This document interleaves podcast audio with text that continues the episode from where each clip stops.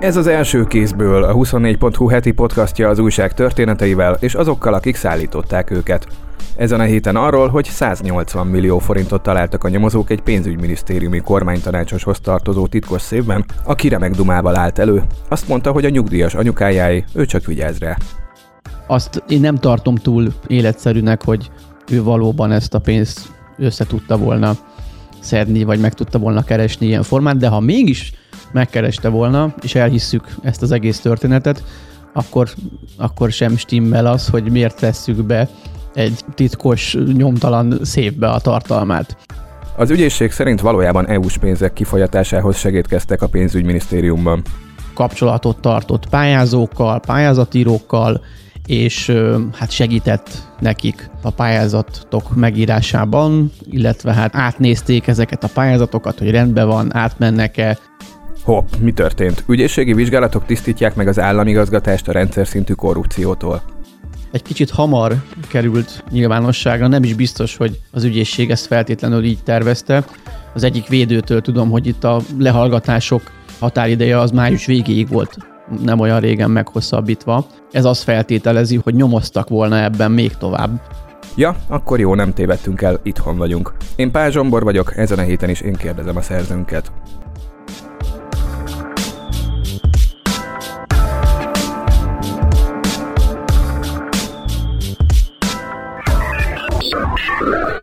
Horváth Csabával, a 24.hu közélet rovatának éles munkatársával ülünk itt a stúdióban, ami hagyományosan azt jelenti, hogy a hatalom valamelyik képviselője már megint a tilosban sertepert vagy annak a környékén. Hello, Csabi! Szervusz! Csütörtök reggel jelent meg az első cikk abból a sztoriból, ami a pénzügyminisztérium, illetve a miniszterelnökség EU-s pénzekkel foglalkozó hivatalnokait érinti.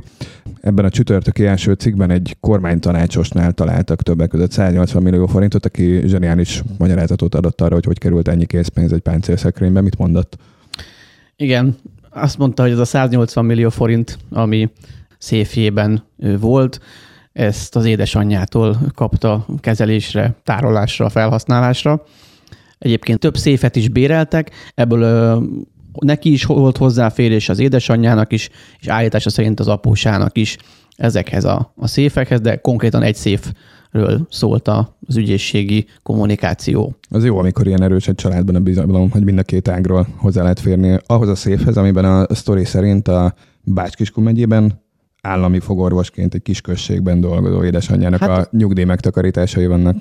Az, hogy állami fogorvos volt, azt nem tudjuk, vagy magán. Minden esetre egy, egy Bács-Kiskun megyei községben volt fogorvos, már nyugdíjas. Azt én nem tartom túl életszerűnek, hogy ő valóban ezt a pénzt össze tudta volna szedni, vagy meg tudta volna keresni ilyen formát, de ha mégis megkereste volna, és elhisszük ezt az egész történetet, akkor, akkor sem stimmel az, hogy miért tesszük be egy teljesen titkos, nyomtalan szépbe a tartalmát. Tehát ezt a pénzt miért helyezzük el? Tehát miért nem tesszük akkor egy bankszámlára? Tehát ez, ez nem egy túlságosan életszerű történet. Minden esetre, ha minden igaz, erről van egy kézzel írt papír is, egy tollal írt papír is, hogy ezt a pénzt ő átvette az édesanyjától, állítólag már 2015-ben. Egyébként erről a pénzről azért azt is megjegyezte a, az ügyészség abban a dokumentumban, amit én megismertem, hogy a pénzeredete nem tisztázott. Tehát úgy sem, hogy azt állítja róla, hogy az édesanyjai úgy sem tisztázott ennek a pénznek az eredete. Majd meglátjuk, hogy a bíróság mit gondol arról, hogy ez mennyire életszerű okfejtés. Az ügyészek szerint ugye nem az, hiszen előzetesben van a pénznek a gondozója. Mivel foglalkozott? Ez kevésbé harsány, de érdekesebb betülete az ügynek. Ez a kormánytisztviselő vagy tanácsos, akiről szól az az első cikk, ugye, aki gyanúsítottként letartóztatásban van. Ő a pénzügyminisztériumban Európai Uniós pályázatokkal foglalkozott. Elsősorban ez az ügyészségi közleményből is kiderült, illetve a bíróság közleményéből is kiderült, hogy itt GINOP pénzekről van szó, tehát ilyen gazdaságfejlesztési támogatásokról, és az ügyészségi indítvány szerint ő, illetve az általa kialakított kör, ez más pénzügyminisztériumi alkalmazottakat is fed, kapcsolatot tartott pályázókkal, pályázatírókkal, és hát segített nekik a pályázatok megírásában, illetve hát átnézték ezeket a pályázatokat, hogy rendben van, átmennek-e, tehát megolajozták azt, a pénzügyminisztériumban, hogy ezek a pályázatok nyilván csúszó pénzért cserébe, ezek sikeresek legyenek, a támogatási kérelmek sikeresek legyenek, és ne ö, utasítsa el azokat a minisztérium. Ö, nyilvánvalóan arra is volt tervük, hogyha elutasítják ezeket a pályázatokat, akkor a hiánypótlásban segítettek, vagy, vagy hát az ügyészség szerint ugye segítettek sok mindenben, de hiánypótlásokban, javításokban segítkeztek, hogy ezek a pályázatok nyerjenek. Ezért egyébként sok esetben maga az ügyészség sem tudja, úgy tudom azt, hogy, hogy mekkora összegű kenőpénzeket vettek át, át, egy százalékért, tehát a támogatási összeg egy százalékáért dolgoztak, ami ugye több száz millió forint esetében már a látható összegnek mondható, mert vannak itt olyan pályázatok is, amik megközelítik az egy milliárd forintot. De voltak azért ennél ö, költségesebb ügyintézések is. Voltak olyan cégek, amelyeknek a pályázatát együtt kezelték, és azt hiszem 70 millió forintot alkuttak ki ügyintézési díjként. Tehát sokféle összeg megjelenik, sok esetben nem is tudják, hogy mennyi volt az ügyintézési díj, de minden esetre jól jövedelmező üzletnek tűnt. Na nézzük ezt meg két oldalról. Említetted, hogy felülvizsgálati útra került ügyekben is segítettek, hogyha hiánypótlásra volt szükség, vagy valamit meg kellett fellebezni, akkor utóolajozták a dolgoknak a menetét. Ugye 2006 és 2014 között volt Magyarország Nemzeti Fejlesztési Ügynökség nevű szerv, ami az EU-s források osztogatására, elbírálására jött részre, és aztán 2014-ben ezt szétszették és visszatagozták a pénzosztást a minisztériumok alá. Jól értem, hogy úgy működik a rendszer, hogy a minisztériumokon belül döntenek arról, hogy valami mehet és aztán a felülvizsgálatát ugyanez a minisztérium végzi a Van ilyen is, de ebben az esetben hogyha a pénzügyminisztériumnál ezeket a pályázatokat elutasították, tehát hiánypótláson is túl voltak, és nem sikerült, és mégis elutasították, akkor a felülvizsgálatot már nem a pénzügyminisztériumhoz, hanem a miniszterelnökséghez kellett beadni. Erről egyébként Gulyás Gergely is beszélt a, a kormányinfón, ugyanis a miniszterelnökségen is van egy érintett személy, korábban arról volt szó, hogy ez egy osztályvezető, de valójában egy főosztályvezető, a hamarosan megjelenő második cikkünk a témában az ő, szerepét fogja taglalni. Itt a felülvizsgálat történt a, miniszterelnökségnél, annyit szerintem előjáróban el is tudunk mondani róla, hogy ő abban segítkezett, hogy azok a fellebbezések, felülvizsgálati kérelmek, kifogások, amik érkeztek, mint úgymond, mint másodfokú döntésre a, a miniszterelnökséghez, tehát ezeket ő olajozta ő meg, hogy ezeknek a kifogásoknak, ezeknek helyt adjon a, a, minisztérium, és ezzel azt tudta elérni, hogy a pályázat újból visszakerüljön úgymond a rendszerbe, és újból döntés szülessen róla. Tehát nyilván ilyenkor már plusz hiánypótlás és egyebekre is gondolom, hogy van lehetőség, de minden esetre átkerül, visszakerül a pénzügyminisztériumba, és ott kell róla újra dönteni. Tehát ezzel el sikerült elérni. Ez is nyilvánvalóan legalábbis az ügyészség szerint kenőpénzért történt. Azt tudjuk, hogy milyen nyomon indult el az ügyészség, hiszen ha jól értem, akkor az egyetlen felügyeleti szerv, aki elkaphat egy ilyen rendszert működés közben, az ők nincsen más garancia vagy rendszeres felülvizsgálat beépítve a rendszerbe, ami független lenne a minisztériumoktól. Tehát, hogyha összebeszél néhány PMS és néhány miniszterelnökségi dolgozó, akkor létre tudnak hozni egy ilyet. Igen, én úgy tudom, de ezt hivatalosan nem erősítette meg senki, csak nyilván sikerült bizonyos gyanúsítottak védőivel beszélni.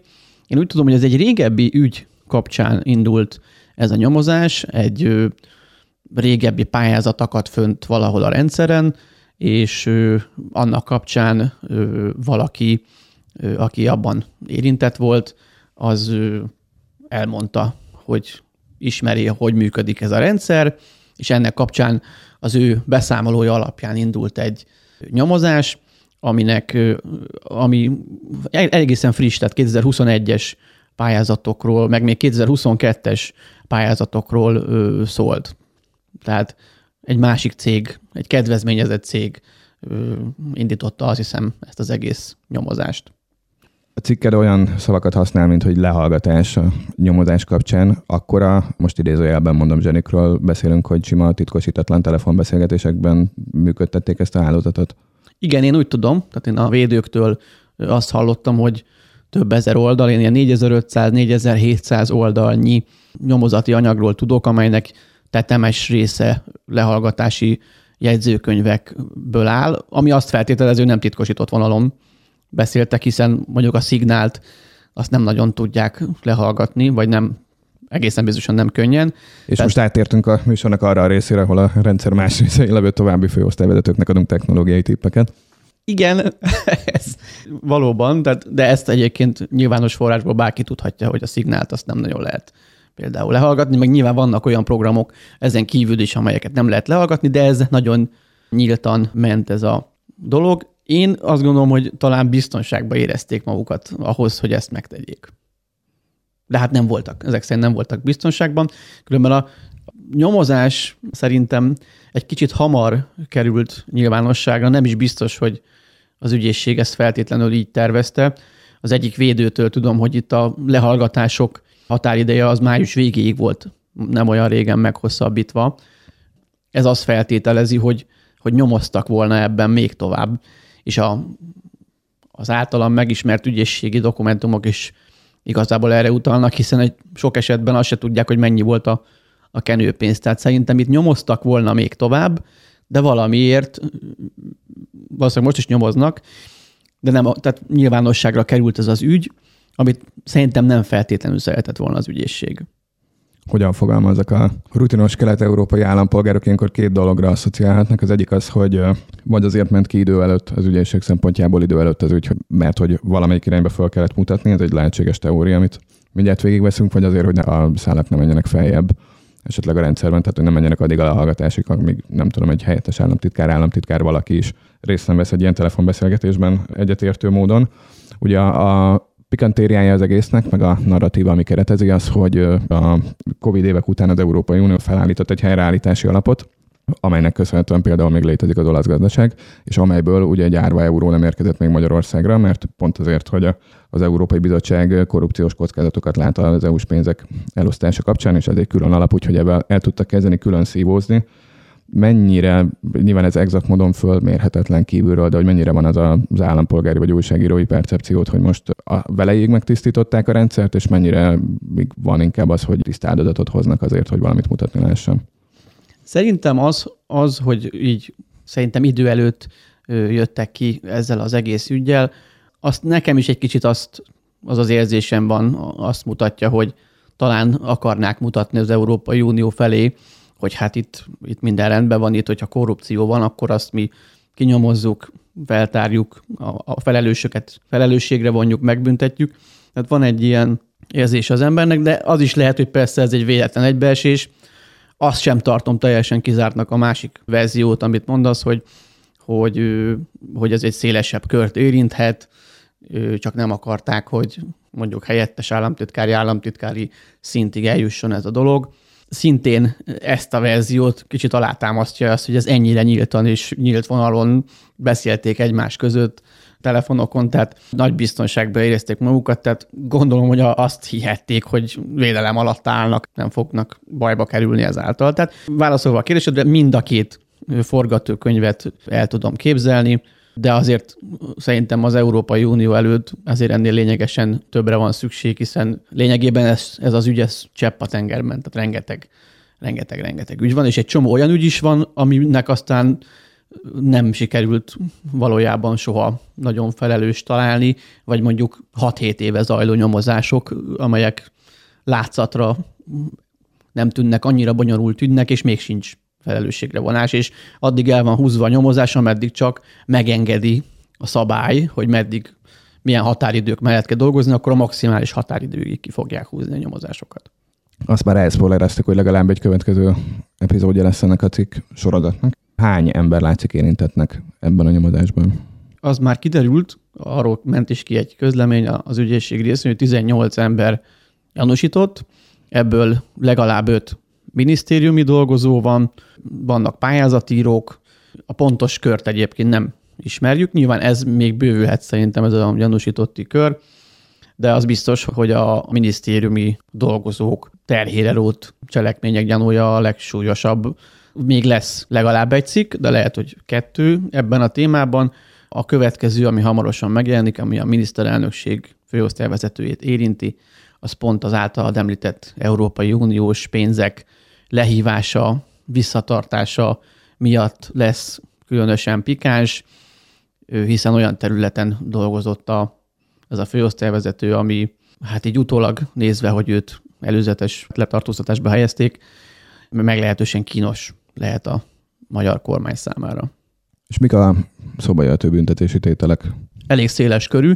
A legsúlyosabb, az pont minisztériumi dolgozó kettő is, egy pénzügyminisztériumi és a miniszterelnökségi dolgozók, nekik 5 kötőjel 15 év szabadságvesztés ö, lebeg a fejük fölött, de van 7 éves, 5 éves, 2 éves, tehát hogy tólig meg vannak ugye határozva a, a, kiszabható ö, büntetési tételek, széles körű.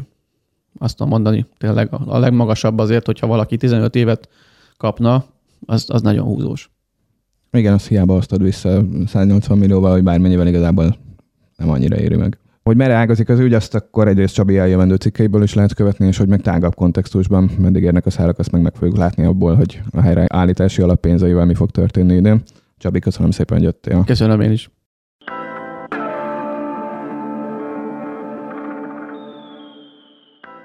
És köszönöm nektek is, kedves hallgatók, a korrupció ellenes levegődöfködést bizonyára a pénteki háromharmadban értekező politikai újságíró kollégáink is taglalják. Itt az első kézbőlben pedig legközelebb egy hét múlva érkezik egy újabb sztorink háttere. Horváth Csaba mellett Pázsambort hallottátok.